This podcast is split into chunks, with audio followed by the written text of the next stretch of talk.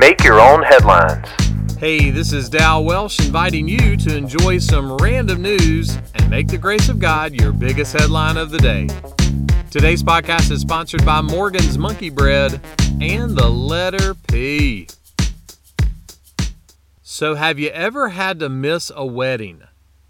Not your own, hopefully. A bridesmaid was recently unable to make the overseas trip for a friend's wedding, but she found a way to turn her frown upside down. She contacted a printing company where the wedding was going to be held and sent them a picture. What kind of picture?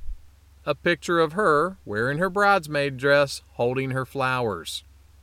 She had the printing company make a life size cutout of the picture and had it delivered on time for the wedding.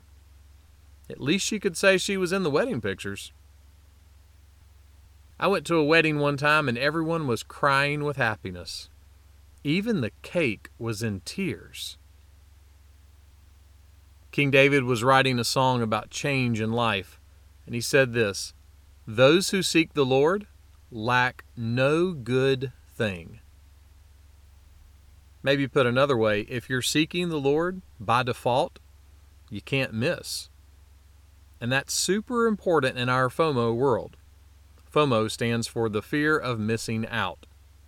Someone put it this way settle it in your heart as long as you have God, you miss nothing. No greater joy can be found the solution to your FOMO is to be with God. Sure, you might have to miss a wedding and send a cardboard cutout. You might even have to wear a navy blue tuxedo to a wedding. But when it comes to what matters the most for your soul, as long as you truly have God, you can't miss out. Make that one of your headlines today.